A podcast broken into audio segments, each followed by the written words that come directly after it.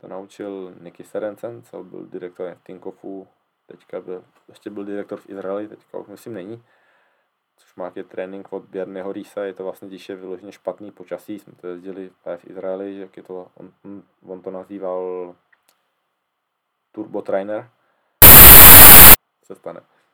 A jsou takové věci, které se člověk udělá jednou v životě a taková ta ostuda, mm-hmm. už jako radši ne.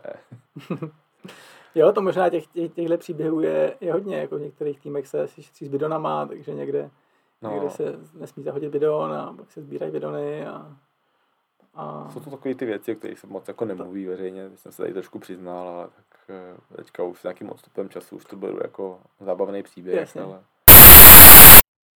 Vítám vás u dalšího dílu podcastu Pohledem trenéra. A dnešním hostem je Dan Turek, kterou jste možná poznali podle hlasu. Ještě než náš rozhovor začne, tak bych chtěl poděkovat všem předplatitelům a podporovatelům. Z novějších článků na webu je třeba zmínit překlady studií o vlivu saunování na výkonnost a spíše z hlediska nikoli regenerace, jak je většinou bráno, ale spíše teplotní a klimatizace. Před týdem také vyšlo srovnání naměřeného FTP u juniorů v terénu a laboratoři, takže srovnání těchto dvou testů. Na nedávnou otázku na téma předplatného bych odpověděl také veřejně. Ano, není problém si všechno předplatit třeba jenom na měsíc, vyposlechnout, přečíst a pak se zase odhlásit. Ať už podcasty nebo články. Každopádně tak přispějete na chod celého blogu a chod celého projektu pohledem trenéra, kdy své poznatky, zkušenosti a kontakty a všechny tyhle věci, tak to si nenechávám pro sebe, nenechávám to jenom v šuplíku, ale dávám to veřejně. V dalším díle bude potom hostem velmi úspěšná závodnice, takže opět všichni předplatitelé, kdo měl zájem, pošlete otázky. V popisku tohoto dílu je i jméno té závodnice. A teď už vítám v podcastu Dana Turka. Dobrý den. Ty jsi pro letošek eh, v novém týmu. Spokojený? Hmm, dobrý? Tak eh, zatím proběhly nějaký necelý dva měsíce, takže zatím si, jak já říkám, když si nemám na to stěžovat, tak je to super. Takže už tak nějakou dobu se tom pohybuju a i třeba kluci třeba jakoby v profit týmech jsou tak nějak zvyklí si furt třeba na něco stěžovat a zatím si tady nemám na to stěžovat, takže, takže je to dobrý. Ty jsi, když jsem si naposlouchával uh, nějaký minulý podcasty v rámci přípravy, tak ty si rozhodně málo kdy na něco stěžuješ. Jsi uh, velmi cestovali závodník, hodně si strávil zahraničí. Tak jako stěžovat si taky umím, ale většinou to nebývá jako do podcastů. to se potom docela vrací. Ale já jsem samozřejmě jakoby těch nebo závodů nebo států, kde jsem závodil, eh, mám celkem dost. S chodnou okolností jsem to někde asi v prosinci jako počítal, protože na Pro Cycling Stats tam jsou nějaké statistiky. Mm-hmm. A myslím, že tam mám asi 32 států, ve kterých jsem závodil. Ne ve kterých jsem dělal, ve kterých jsem závodil, uh-huh. závodil, uh-huh. což je jako celkem pěkná statistika. Vede to, to mohla být hezká mapa, mapa na zdi, taková ta, co se, co se prodává někde na nějakém vyši. No, je to v plánu, ale postupně. ale myslím si, že to vede Dan Craven, se kterým jsem byl kolega a ten jich má asi kolem 45, něco takového.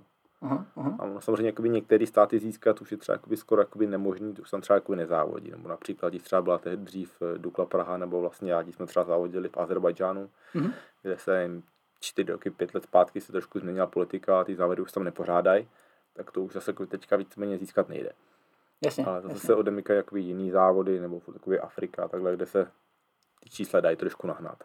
A například mm. mě třeba furt chybí Velká Británie, což je jakoby tak to je, zajímavý. To není úplně složitý asi dohnat. Právě, ale se letos do Británie mm, Nemyslím si, ale jakoby ono těch závodů tam až tolik není. Ale jakoby jako zajímavý, že jsem nikdy jakoby nebyl víceméně ve Velké Británii jakoby na kole. Mm-hmm. Kde se ti závodilo nejlíp? E, Kolumbie a mm, okolo Rwandy. Což jsou jakoby trošku zajímavé státy, ale z hlediska, já třeba říkám, jakým klukům se teďka jezdí, pokud budu mít možnost se tam někdy podívat, jakoby závodit, tak tam jděte. Ve výsledku, až člověk jednou skončí, tak e, já osobně si velmi těžko vzpomenu na nějaký závody, nevím, Francie, Španělska, Itálie, kde to víceméně všechno tak nějako, když to řeknu blbě, furt to samý. Jasně.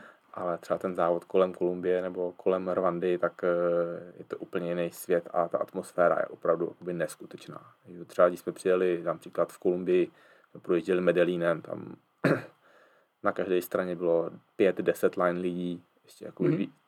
tehdy jsem tam byl vlastně s Petrem Vakočem a dojížděli jsme na kopec z Medellínu a říkali, že tam bylo víc lidí než na Tour de France. Hmm. A pak jsme se tam bavili s nějakou organizátorkou a říkali, že měli nějaký čísla mobilní, od mobilních operátorů, že na tom kopci bylo asi 700-800 tisíc lidí. A to byl kopec, nevím, na půl hodiny. Jasně. Takže asi já jsme to, jsme to tehdy jeli s Petrem nahoru spolu, protože dole jsme měli oba dva stejnou práci, tak jsme dovezli naše vrchaře dopředu a, a čau. Jasně. A chtěli jsme si povídat a celý kopec jsme si jako nepovídat nemohli, protože furt na nás někdo křičel a prostě se nedal povídat celý kopec.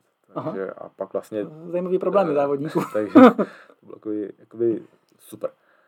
A pak vlastně ta Rwanda byla zajímavá v tom, že e, tam těch jako akcí za stolik nemají a za mě tam bylo strašně zajímavé, že když se třeba jelo přes nějaké město, tak tam přišlo celé město. Asi mm-hmm. jak mhm. když se tady dřív jel závod míru, přišlo celé město, tam se prostě přijelo do města a celé město má baráky, střechy, všechno obsypaný, jako neskutečné množství lidí. A mě tam jakoby nejvíc zaujalo, že opravdu, když třeba byla na silnici bílá čára, tak tu bílou čáru nikdo nepřekročil. Jakoby nikdo ji nepřekročil. Že oni tam mají poměrně hodně velký jakoby respekt k policajtům. A když jsme třeba přijeli do cíle, tak se k nám prostě se běhli lidi, jako všichni si chtěli šáhnout, nebo někdo chtěl flašku, ale tak pak přišel policajt, ten pískal a všichni zdrhli. Mm-hmm. Jo, že i pak, když se opěl těch silnic, tak všichni stáli na bílé čáře, nikdo si jakoby nedovolil tu bílou čáru jako překročit těch lidí bylo opravdu jako neskutečně.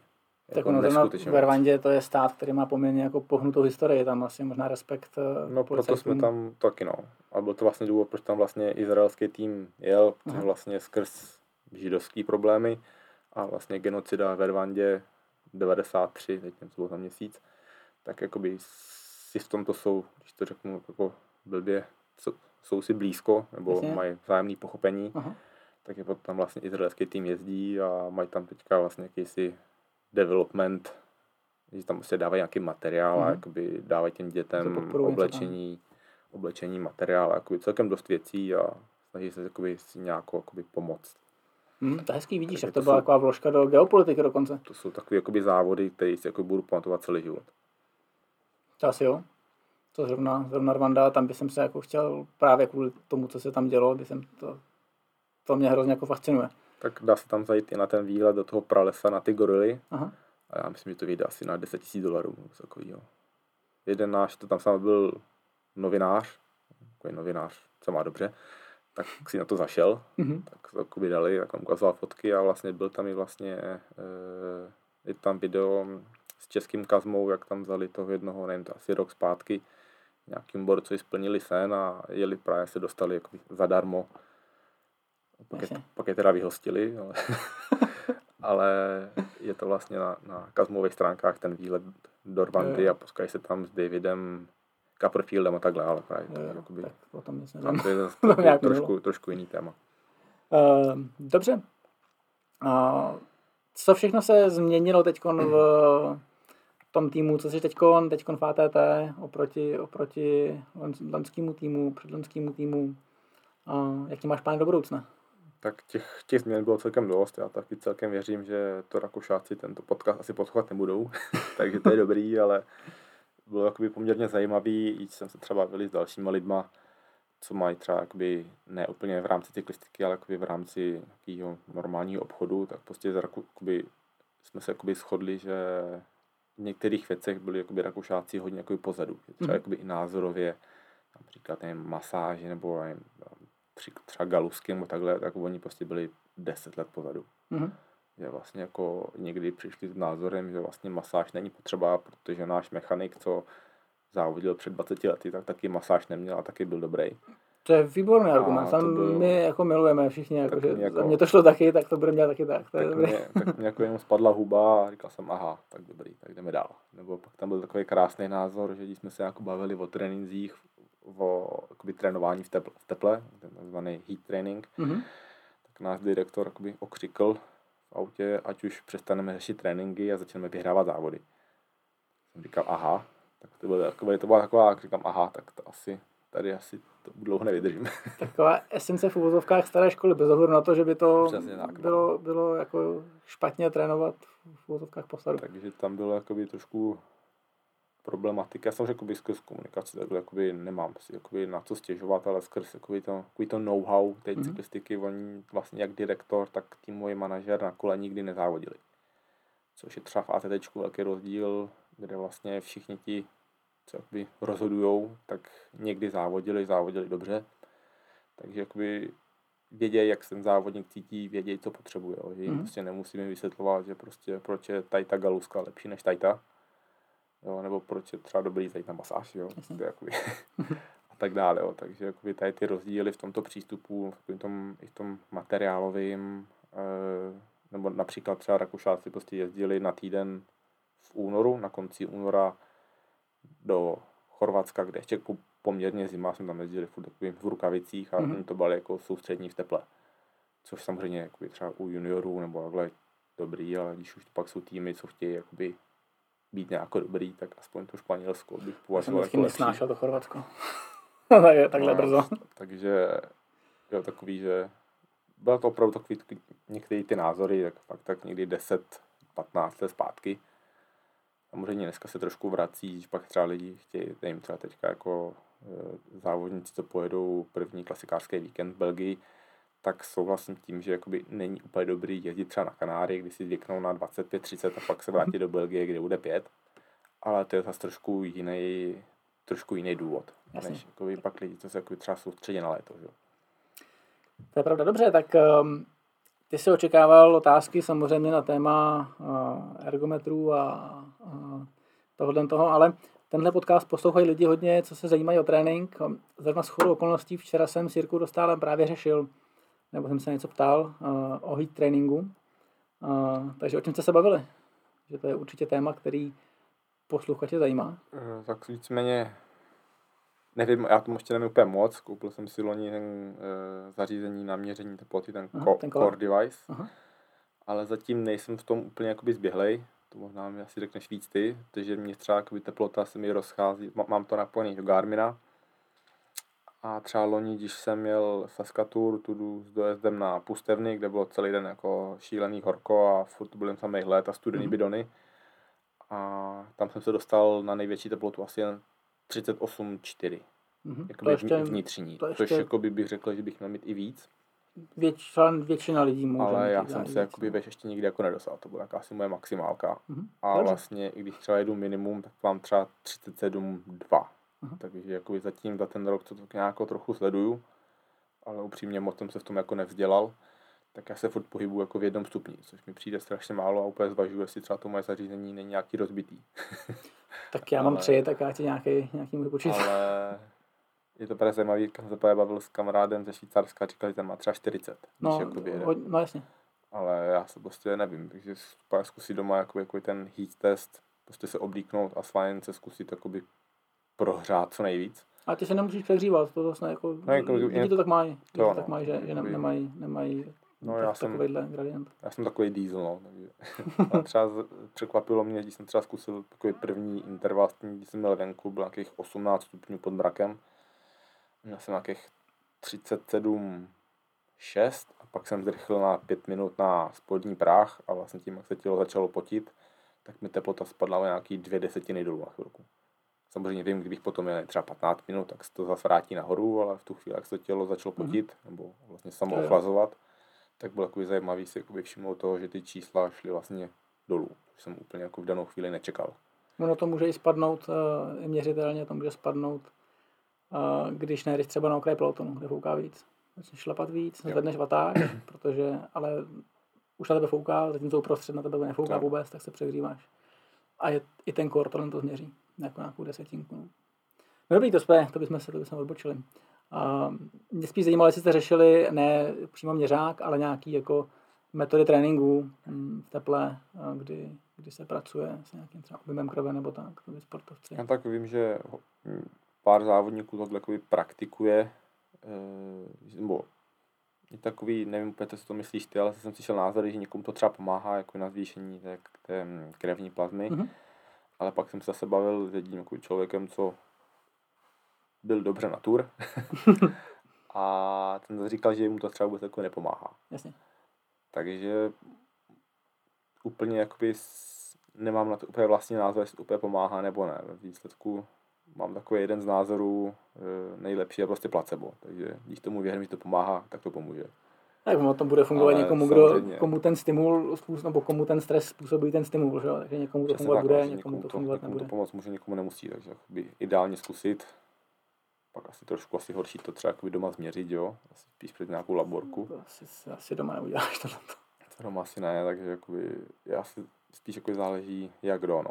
To je asi jak vysokorský trénink, někomu to sedne, někomu, někomu to nesedne. No tak u výšky je to vlastně já, když jsem byl poprvé, tak jsme to trošku pokazili jedním extrémně dlouhým tréninkem a pak třeba po druhé dobrý, po třetí dobrý, po čtvrtý špatný a pak jsem byl ještě asi třikrát a od té doby všechno dobrý. No. Mm-hmm. Takže jakoby, vždycky jako člověk, asi se mu každý mu stane, když jde do výšky, tak se prostě trošku jakoby spálí, že vždycky všichni říkají v klidu, ale vždycky člověk se pak někde trošku přepískne. Mm-hmm. Je to jednoduché, tom kole je to jednoduché. Je to poměrně snadný, takže i vlastně jak eh, se jakoby říká, vlastně čím, čím víckrát jede člověk do vejšky, tím jakoby mu to víc pomůže.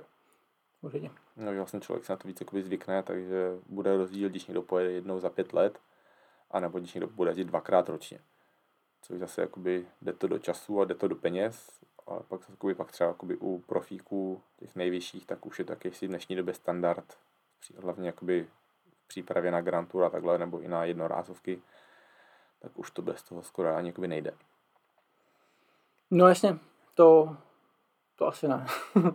to už je asi, asi nějakým způsobem standard.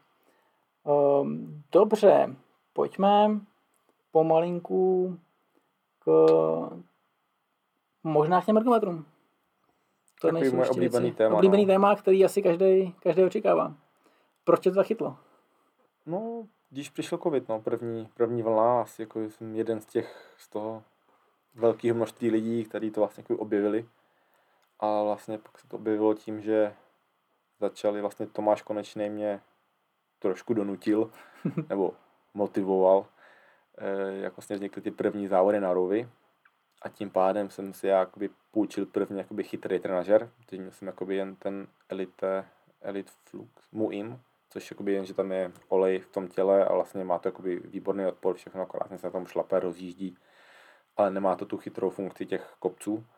A pak vlastně díky těm prvním závodům na rovy, jak jsem ochutnal, co to jakoby znamená. A takže to samozřejmě bylo jakoby, jsem tak trochu hm, objevil Ameriku. a pak vlastně tím, že mě jakoby i dřív takový bavili nějaký počít, hm, počítač, počítačové hry, který jsem hrál třeba i včera. Co hraješ? tak eh, No, občas si s kámošem zahraju Fortnite a včera jsem dostal k narozeninám zaklínače. Aha. Takže občas si zahraju, když mám, když mám občas čas. Takže jakoby je to taková zábava a vlastně skrz tady tu virtuální cyklistiku jsem tak trošku jakoby spojil jakousi zábavu a asi můžu říct práci.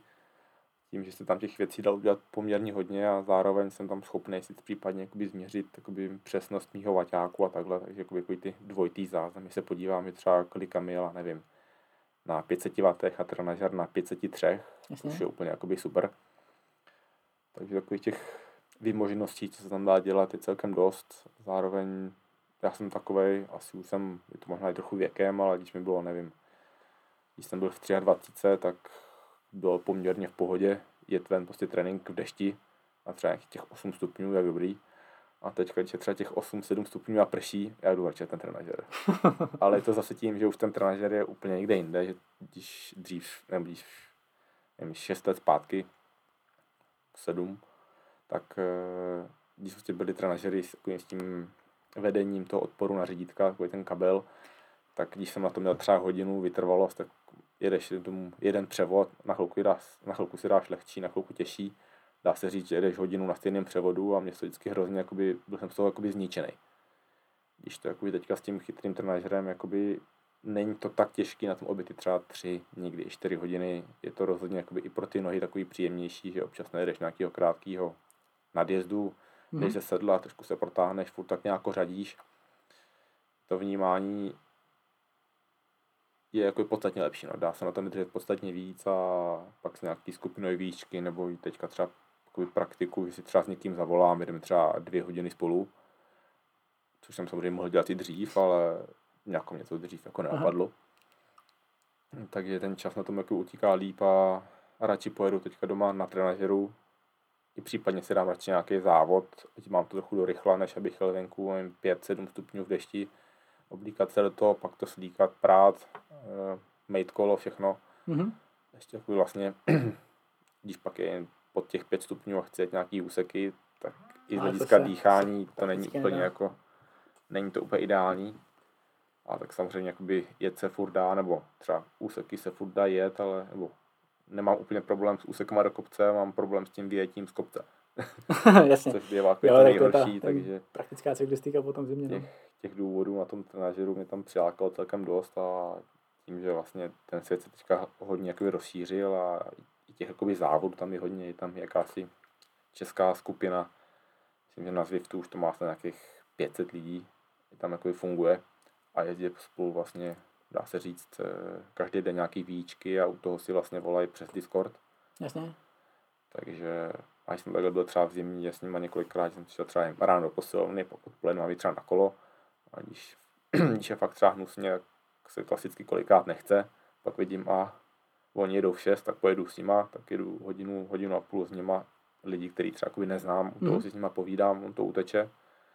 A je to takový to, že když vím, že oni jedou v 6, tak jako je to asi jako když člověk jede v létě na sraz s kamarádama, to je prostě ví, že musí jet. Jasně, jo, je že to jako není tam důvod to jako odložit o těch pár minut a takhle to odkládat další dvě hodiny, ale prostě vím, že teďka musím a jdu. To je u toho hergáče poměrně Problém. šestá zážitost, zejména takže, pro ty z nás, kteří jsme trénovali na těch lankách ještě. Je tam jako výhoda, že prostě se to dá spojit s dalšími jakoby, aktivitama nebo závodama, skupinova, skupinovými výčkama. A pak samozřejmě jakoby, například hlavně pak pro ty lidi, co chodí doma do práce, tak člověk přijde večer v pět domů, už je tma, tak eh, oblíkat se ven na kolo, abych jel venku v nule, hmm. Za tmy, hmm, a radši půjde ten trenažer. A hlavně, když pak třeba bydlej dobrý, furt třeba z centra Prahy je to 20 minut na kraj, se to dá, když pak bydlej jeden příklad v centru Londýna, tak to je na hodinu a na hodinu no, zpátky, jo, takže těch výhod tam je dost, samozřejmě pravidlo číslo jedna, mít doma nějaký větrák a přívod nějakého čerstvého vzduchu. Jak se tam... Takže... Dobro, a ještě nebudu po tom pokračovat, tak ty jsi říkal, že je pro tebe cyklistika práce. Do jaký formy, trošku odbočím, do, jaký, do jakýho poměru je pro tebe cyklistika práce, životní styl, hm, možná jako životní úděl? Hmm, pravda je no. spíš určitě lepší říct ten životní styl, to samozřejmě, kdybych to bral jako práci, tak bych se u toho asi úplně vydržet jako tak dlouho nedá, takže má to samozřejmě, mm-hmm. má to své výhody, má to i své nevýhody. Třeba kamarád, co dřív jakoby jezdil v Hradci, tak jsem si s ním volal asi 14 dní zpátky a říkal, hele, dokud to jde, tak to dělej. jo, protože samozřejmě, když to přepočtu na hodiny, tak když máte třeba náročný týden, tak máte 30 hodin práce, což jakoby oproti normálním zaměstnání je dobrý a je tam jakási větší svoboda, nemám žádný dojíždění do práce, protože ten začíná doma, což se mi třeba, což se mi třeba líbí na koleji, třeba oproti plavcům nebo nějaký hokej nebo takhle, tak vždycky se musí dostat na ten stadion, což třeba když, když, když člověk běhá nebo jezdí na kole, tak prostě vyráží domů. No, ty atleti taky jsou, jsou, no, takhle, jsou. Jasný, ale jakoby prostě, když mají vytrvalost, tak můžou prostě běžet třeba z domu, jo. Jsou, ale jakoby... Hmm, moc neběhají.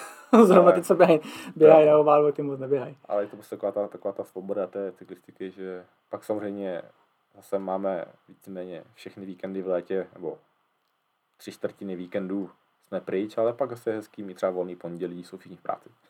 no. Kde se vidíš třeba za, za 20 let? Jo, to je dobrá otázka. Samozřejmě závodit už nebudu.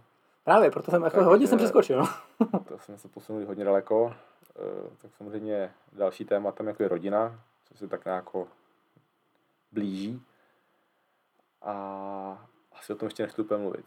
no za 20 let to už ta rodina už je, no, už ty děti jo, jako jsou odrostlí. 20 let je dost, takže jakoby nějaký, nějaký nápady mám, myslím, že se něco jakoby naskytne, Uvidíme, jestli to bude v odvětví cyklistiky, pravděpodobně asi jako z začátku, jo. Otázka vždycky to se jakoby naskytne, ale jako 20 let je opravdu hodně. Takže... Ty máš teď další aktivity, uh, ať už, je to, ať už jsou to uh, rockerplatey, ať už je to třeba trénink dalších lidí. Mm-hmm. Uh, no tak vlastně obojí je taková, řekněme, vedlejší, bo určitě, určitě není jakoby formou přivídělku, je to spíš jako něco, co mě jako baví a zajímá. Takže mám, mám pár lidí jakoby na trénování, jsou to převážně jakoby hobíci, takže jako mm-hmm. určitě na, na tvojí úroveň jsem někde jakoby na úrovni možná kolen. ale tak to zase. Žádný, žádný jakoby testy doma nikomu nedělám. Ale je to spíš takový, mě takový baví některým těm lidem, nebo někteří lidi spíš potřebují klasicky motivovat. Aha, určitě. A pak asi už třeba někteří už asi už takový hrotějí víc, takže je to takový poměrně zajímavá věc, kterou jsem se jakoby, už to dělám asi dva roky. Takže docela mě to baví a samozřejmě člověk pozná nějaký, nějaký další lidi a samozřejmě troufám si říct, že těm lidem mám docela co říct, takže je to zajímavý. Určitě, a... to je rozhodně lepší, nebo ne, uh, to víc o tréninku, o té motivaci, o té práci s těmi lidmi, než o nějakém testování. To je, tam, to je ta nejmenší část. Jak, jak, jsi, jak jsi zmínil ty balanční desky, neboli rockerplatey, tak je to vlastně s tím, jak jsem se jako dostal na ten trenažer, tak eh, pak trošku omezovalo ten nepohyb. Takže vlastně s kamarádem, konstruktérem vlastně děláme tady ty desky. A teď to ještě malinko dolaďujeme nějaký drobnosti a jsou spíš takové doplňky a budeme si dělat teďka asi nově svoje vlastní ložiska. Na to, to máme pohyb i dopředu a dozadu. Takže, ale to je spíš taková jakoby něco, co nás jako baví, uvidíme, jak moc se to jako rozšíří, protože ono jakoby cenově to není úplně jako dostupná věc. Cenově je to strašná raketa, na to, co to, cenově... na to, co to je, že je to dražší než ten ergometr. Záleží jak který, no. no. Když člověk koupí když člověk koupí od Garminu, nebo respektive Tax trenažer, tak jsme na tom furt líp, nebo třeba vahoučko, pak asi když, ono ve výsledku, když koupí jednoprocentní přesnost trenažeru, tak jsme na tom furt levněji než ten trenažer. Hmm. No, ale zase jakoby lidi by to asi očekávali míň, ale je to vždycky o tom, co to jako všechno i ta, i ta deska umí. No. Samozřejmě těch, těch výhod u té desky je docela dost, hlavně jakoby za mě nějaký namáhání kola, jakoby i namáhání případně kyčlí, zapojení, zapojení těch svalů na břiše, vlastně jako celého těla, když člověk sedla a hlavně z hlediska pohodlí, když pak poměrně i nějaký lidi, kteří trénují, tak je docela bolí zadek, což vlastně když si člověk vybaví, když vlastně člověk jde venku, tak i to sedlo se s váma vlastně naklání. Normálně tím pádem zadek se jakoby naklání taky. Když to doma na tom stacionálním trenažeru, to sedlo se nemá kam pohnout, a když se trošku hejbe zadek, tak vlastně dochází ke tření mezi kraťasama, respektive zadkem a tím sedlem. sedlem no. A pak to trochu pálí. Jo. Takže samozřejmě i, ten, i ta balanční deska v tomto jakoby pomůže hodně. Ale samozřejmě zabere to nějaký místo a bohužel to stojí nějaký peníze. No. Taky to stojí nějaký výkon. Investuješ do, do nějakého pohybu někam, do nějakého pružení? Přesně tak. No. Já jsem to původně udělal pro sebe a tak nějak uh, tu máme celkem jako zdokonalený. Uh, takže asi o tom nechci úplně mluvit, asi tady nechci dělat nějakou jako reklamu. To si můžeš, těch... já jsem nekomerční, nekom, nekomerční podcast a jestli to uh, nemáme žádný sponzory a, a mít nebudu a můžu si říkat, co chci. To, je, to jasný, takže jakoby, těch jako možností, nebo vlastně máme nějaký, máme dva, dva showroomy, jeden v Olomouci, jeden v Praze a teďka jsem ještě půjčoval tu jednu svoji soukromou desku jedné jakoby kamarádce, tam, tam je to s okolností dneska ráno vracela, že jakoby maximálně spokojená, že tam jakoby, jestli to asi koupí, tak uvidíme. a tak jakoby, nedělám to úplně, samozřejmě za, zadarmo to dělat nechci, abych z toho pár korun bylo, spíš když už jsme to tak nějak vyvinuli, jsme to, jsme to s kamarádem pláceli, snad půl roku to jako pláceli, pak jsem to, pak jsem to zkoušel, a furt, to, furt jsme to jako dolaďovali. Teďka už je to v dost, v dost dobré fázi. Děláme s tím nějaký, jakoby, vla, nějaký vlastní věci, 3D tiskárny, nějaký vylepšeníčka, nějaký mm-hmm. držáčky a tak dále. Kolem toho, to je vlastně, nevím, jestli jsem to říkal, vlastně kamarád je eh, konstruktér. My jsme spolu vyrůstali, dá se říct, na ulici. Pak jsme spolu chodili na střední, ale on byl šikovný, já jsem tam jen jako chodil, abych tam chodil. A vlastně jsme se oba dva potkali v Praze, takže jakoby, tak to je, to je hezký. Známe se vlastně od nějakých pěti let. Takže. To je hezký, že takhle běží přátelství. Takže dobrý. Celý život. Takže teď máme takovou společnou zábavu uvidíme. Třeba z toho jednou něco bude, ale určitě jako si myslím, že ty tréninkové přínosy to má jakoby velký. No. Myslíš, že existuje nějaký trh, kde si vlastně nějaký jako nějaký počet lidí, co se to v Čechách může, nebo máš uh, evropský světový ambice? Zatím spíš mířím na ty český, protože trošku už tam uh, úplně jsme ještě neřešili případnou přepravu do zahraničí, ale i třeba jsem se díval po konkurenci, tak uh, jsou desky, třeba tady dělá ten to mají ale na úplně jakoby jiným principu. A pak dají se najít třeba, dají se najít třeba desky z Británie, jsou třeba jen nějakých 30-40% levnější, ale mm-hmm. on pak hodně těch desek nemá ten předozadní posun, což vlastně za nás jsou ty jakoby největší náklady, tam je 5 kg železa mm-hmm. a pak ty ložiska, takže to tam jsou vlastně jakoby největší, největší náklady a pak vlastně jakoby veškerá ta montáž, vlastně kamarád, když to dělá, tak to montuje snad ty dvě, dvě a půl hodiny. Mm-hmm. A teďka tomu ještě, to jsme řešili včera, budeme dělat, mám někde v Baťušku mám vzorník barev, takže vlastně jde to jakoby i individuálně. Je to asi na 12 různých barev. Takže případně si lidi můžou vzít domů vzorník, podívat se na svoji podlahu a být víceméně tu desku v jakési barvě, Jasně. jakou oni chtějí. Hmm? Samozřejmě jakoby za mě asi nejhezčí je taková ta přírodní, prostě přírodní dřevo, anebo případně černá, která pak je taková jakoby elegantní, ale je to jakoby na každém, Za to co se udělat individuálně. Mm-hmm. Myslím, že nějaká zelená, růžová by asi jako, jaký šlo. A mm-hmm. už pak je vždycky jako v nějaké té domluvě, ale samozřejmě ideálně, když pak na tom trenážeru někdo sedí opravdu hodně, tak si myslím, že se to hodí, protože jsem se potkal s názorem od pána, že co teda cyklista ven nejezdí, jezdí jenom doma celý rok, v létě, v zimě, a že to zkoušel a že ho z toho bolelo břicho. Mm-hmm. Tak říkám, dobrý, já to možná by to chtěl zapojit to břicho, jako trošku to břicho posilovat, jo, protože když pak vlastně člověk venku jezdí na kole, tak to břicho mu normálně funguje, a když pak někdo sedí doma celý rok jenom na trenažeru, tak v tom tak žádný břišní svaly vlastně nemá. Pak se trochu rozhoupe a ho to bolí, jo. Takže... No jo, je to pak je samozřejmě změna, no. Takže těch jakoby výhod tam je dost, samozřejmě eh, dneska jsme nějaké ceně, nevím, 19 tisíc, což jakoby chápu, že to není úplně málo, ale sám jakoby tlačím, to je vlastně jediný, co se nám jakoby vyrábí, je od truhláře, jakoby, co má eh, CNC stroj mm-hmm, na výrobu dřeba. Ten doma fakt nemám. Jinak teda všechno si děláme sami a fakt, jakoby, furt tak nějak hledáme cesty, jak to jakoby zlevnit. Jsem byl nevím, měsíc zpátky, jsem se bavil s pánem, co dováží nějaký železo do Česka a kdybychom to řešili úplně nějakou oklikou, tak jsme se dostali třeba nějakých 300 korun dolů, což by bylo jakoby za tu komplikaci úplně nemá smysl. Takže furt tak nějak hledám, sám bych to chtěl jakoby zlevnit, ale fakt ty vstupní náklady, obzvlášť teďka, když třeba cena jakoby překlišky, ze které to děláme, ještě půjde asi nahoru, tak je takový celkem zajímavý. Furt tak nějak hledat prostě víceméně klasický problém. Snažím se prostě dostat cenu dolů. cenu dolů, co to jde, aby to bylo trošku zajímavý, protože chápu, že ta cena není úplně, jakoby, úplně hezká. To už je pak takový uh řekněme, do, do, do podnikatelského podcastu možná. Přesně tak, tak no, asi, asi řešit, řešit cenu tvorbu.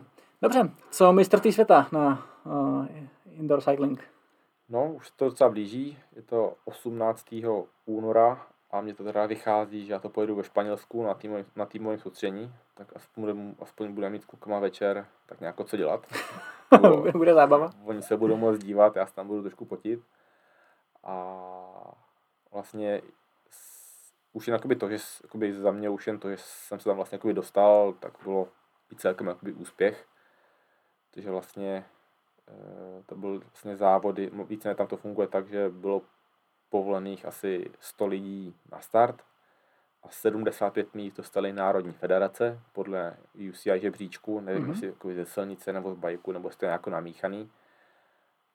A myslím, že do toho byl i nějak jako započítaný, kolik eh, kolik jakoby, uživatelů má zbyv. Takže proto třeba američani jedou asi v sedmi lidech, mm-hmm. Australani jedou taky asi v sedmi, což jakoby podle UCI žebříčku úplně By, není. Odpovídalo? Takže tam to je jako promíchaný, nevím úplně, jsem se úplně neptal, ale vím, že teďka oficiální startovka je 85 lidí a vlastně 25 lidí postoupilo z těch kontinentálních kvalifikací, kde vlastně letos to udělali ještě líp než loni, protože vlastně, nebo dá se říct, že teďka vlastně se jde třetí mistrovství světa, to první bylo, jako dá se říct, úplně uzavřený. Eh, ten druhý ročník bylo, že vlastně z každého, z každého kontinentu postoupilo pět lidí, Mhm. takže například třeba v Ázii startoval, nevím, 40, jel si okruh eh, ve Vatopii přes ten, dvou, Jasně. přes ten minutový kopeček, No. jak je u toho přístavu. A v Ázích, v Ázích dojelo jen do cíle 6 a pět jich postoupilo. Tak to je celkem dobrá šance. Eh, V Africe to bylo podobné, v Americe jich startovalo jen 60, do cíle jich dojelo 30 a špurtovali o 6 míst, no a v Evropě nás startovalo 300, do cíle dojelo 70 lidí a postoupilo 5, jo. Tak to je super. Naštěstí to teda na letošek změnili a bylo to jako na základě těch počtů a i trošku se zpřísnili pravidla těch, co se mohli účastnit, že už bylo potřeba mít nahraný video s váhou a jakoby, jakoby testy těch dvojitých záznamů a takhle Mhm. to potom ještě rozvedu. A takže vlastně v Evropě nás startovalo asi 105 letos a postupovalo 12.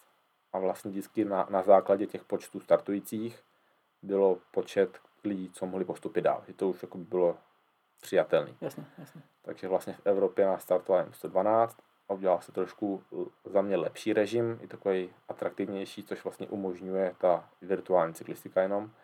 Že vlastně první závod byl asi z, z e, víceméně po rovině a do cíle byl minutu kopec, minutu rovina a minutu a půl kopec. A z těch 112 lidí postoupilo, myslím, 50, 60 do druhého kola, kde se jelo v Innsbrucku, jak se jel mistrovství světa, jak vyhrál vlastně Valverde Ano. tak ten okruh s tím kopcem, ale jel se obráceně. To znamená, že to bylo 10% To rovina, kopec, to je- to je tvrdý 10% okruh. rovina, že to nebylo to, by ta, ten, co se jelo normálně, tak to je asi 5-6% kopec, Mhm. tak se to jelo vlastně obráceně, takže stěna trochu povolit, stěna povolit a tam z těch 50 pokračovalo jen asi 24 a asi kilometr do cíle odpadl 25. Takže nás na hru, nás na hru dojelo asi 24, to byla to úplná hrana. a zbylo 24 závodníků a byl třetí závod, který se vlastně jakožto italská vylučovačka, má kryťák na dva kiláky a v každém kole na pásce první postupuje. Aha. Takže tam to byla taková největší hra, že jakoby, že jo, Kdy to vzít? prostě klasická italská vylučovačka, mám třeba jeden, dva pokusy, kdy to můžu zkusit a když, když budu dvakrát druhý, tak už to nedám, že jo. Jasně, klasická metoda nedáš, dostaneš. Takže eh, naštěstí tam teda jeden bodec za to vzal hnedka od startu, tak ten nám odjel a vzal si první a já jsem vzal hnedka tu druhou. Když Mhm. jsem si chytl nějaký nástup, pak jsem z toho nastoupil a pak už to bylo dobrý. A mimochodem mám o tom i na svém YouTube kanálu přímo video. Jsem to dítě dělal takový na livestream, Mhm. tak je celkem jako zajímavý a takže víceméně takhle jsem se tam dostal. A teďka zkráceně k tomu, k tomu závodu, tak vlastně všichni dostanou vahu, e, trenažery od Vahůčka, ty šestky. A všichni vlastně budou na webkameře přímo pro Zwift. A já si teda chci ještě jet jakoby svůj, svůj, svůj livestream, když už to teda jedu. A vlastně ten systém závodu je zase jako podobný, že to zase je na tři závody. A akorát je teda z prvního závodu postupuje jenom 30 a to je víceméně špurt, no, špurt po rovině, nebo okruh po rovině a špurt je, nevím, dva, to bude tak 20-30 vteřin kopeček, tak 4%. Mhm. No a jelikož tam je 85 lidí a všichni, když jsem koukal ty jména, tak jsou dost jako rychlí, tak jako nevím, co bych mu, tak budu muset zkusit vymyslet něco jiného, protože jinak v tom špurtu jako statisticky to asi nedám. Zrovna, zrovna na těch ergometrech to je takový, jako že No je to že jako třeba rozdíl, pozičně nějak, No. jako že jo. no je to hodně, jakoby, je to hodně o tom načasování. Jo. To- Já, třeba říkám takový rozdíl třeba mezi, když se mě hodně lidí ptá třeba na rozdíl mezi Zwiftem a Rouvy, tak já třeba říkám, že Rouvy jsou jako závody na bajku. Mhm. Start, šarot do cíle a v cíli největší skupinka 2-3 lidí, nebo výsledku po dvou, třech kilometrech jsou ty skupinky maximálně pět lidí. Šuraný, no. A na Zwiftu je to prostě jakoby silniční závod, je to prostě víc hra s těma lidma kolem sebe a je to jako určitě asi, pokud chce být člověk vyhrát závody, tak musí být i rychlej. Jakoby sprinter. Takže, ale samozřejmě, když pak tam pak od ty, ty sprinty je to hodně o tom načasování a pak mi trošku športa, jo. Což eh, já športa úplně nemám, ale v rámci toho Zwift světa celkem jakoby jo. A tak když jsi Ale- přišel, tak první zase zahlásil, že si tady závodil ještě v Keirinu v juniorech, tady na no. Třebešině. To, no, to jsem poslední. No dobře, a na startu sprintu jsi stál. ale na startu sprintu jsem stál. Že jsem to byl si tu v finále. To bylo. Jsem, jsem, jako, jsem jako postupil do finálového Keirinu a pak jsem zkusil brzký nástup. Nic se nestalo. a pak jsem hezky uhnul. Takže, takže uvidíme. Více můj cíl je se dostat aspoň do toho druhého kola, kde vlastně, jak jsem říkal, postupuje 30 lidí. V druhém kole je to jakoby už jakoby s kopcem asi na dvě minuty. Tam postupuje 10 lidí. A třetí závod na tom mistráku světa je, že jich tam je 10. Během pak je zase nějaký kryťák a vylučuje se ze zadu, Mhm. až zbydou poslední tři a poslední tři špurtujou prostě o medaile. Medaile. Takže to jsou to vlastně takové jakoby systémy závodu, který vlastně dá se říct na silnici by se poměrně těžko organizovaly. Za prvé z hlediska tras a takhle, takže takhle se prostě na vole trasy, jedou se tři různý závody, postupně se to vylučuje, tak je to takový akční a vlastně všechny ty závody jsou jakoby poměrně krátký, takže se furt jakoby něco děje. Jakoby představa, že by si nevím, dvou, tří hodinový závod virtuální, tak by se na to nedal dívat, to bylo plánu dá. Je to paradoxně eh, hodně podobný té dráze. Přesně tak. to no. jakoby Přesně tomu, to nenaklání Takže- se, seš, seš prostě... Přesně tak. No. Výhoda toho je, že prostě všichni může takový, dá se říct, doma z obyváků a takže jakoby jsem na, ten, jsem na to sám jakoby zvědavý. Pak další věc, že vlastně dvě hodiny, dvě hodiny do, do startu se musí všichni zvážit, což jakoby už nad minimálně rok a půl starý protokol, mm-hmm. Mhm. vlastně člověk by měl stát někde uprostřed místnosti. Přijde vám nějaká certifikovaná váha taky, nebo, nebo jak to budete No, řešit? ne, ale právě je to víceméně tím, tím protokolem. Zatím jsem nepřišel, jak by se to dalo obejít. Jestli někoho, někdo něco napadne, jak mi to dejte vědět. Bych to potřeboval teďka. ale vlastně eh, člověk by měl mít no, takhle, potřebu váhu, nějaký železo, ideálně třeba 10 kg a nějaký druhý zařízení, nevím, třeba tablet nebo notebook, takže za- začnu si nahrávat video a nějak bych mu ukázat třeba sebe zamávat, Jasně? Ty jsi živej? a ukázat na tom tabletu, e, znova obnovit stránku třeba aktuální čas Praha, Aha. kdy to ukáže datum a čas, kolik teďka zrovna je, abych se neměl třeba týden starý za video. Takže ukážu, mí, e, ukážu čas. Pak vlastně stoupnu na váhu, naváží mi to, dejme tomu 70. Pak tam dám, pak bych měl ještě ukázat teda váhu ze spoda, aby tam pod tím nikdo neměl, nevím, nějaký pružiny nebo nevím co Mhm. A pak vlastně na tu váhu dám třeba 10 kg závaží a pak jdu na váhu já a 10 kg závaží. Takže by to mělo ukázat jen tomu 70 moje váha, 10 kg železo a pak 80. Takže vlastně tím pádem se i jakoby zamezí, že by si třeba někdo nějakým způsobem tu váhu naprogramoval, tak to je tím se tomu vlastně jakoby zamezí. Jakoby, No tak asi nezamezí úplně, ale tak, no, zatím mě nenapadlo, jak, jak, jak by to šlo udělat. No. Tak já nevím, tak na první dobrou vidím nějaké elektromagnety a takovýhle, takovýhle věci podlaze. Právě to by se musel, že by se musel člověk jako hodně jako trefit, jo? že Právě jste doposlouchali první část podcastu, která je, byla a vždy bude zdarma. Každý podcast má vždy své pokračování. To je ale už za paywallem a pro předplatitele. V podcastu tak díky tomu nebude nikdy reklama a vliv na články i podcasty nemají žádní prodejci či distributoři. Uchovávám si tak nezávislost obecně na komerčním obsahu. Kompletní díly jsou, stejně jako články a další obsah, na webu pohledemtrenéra.cz. Díky za každou zpětnou vazbu a podporu projektu. Mějte se krásně a sportujte.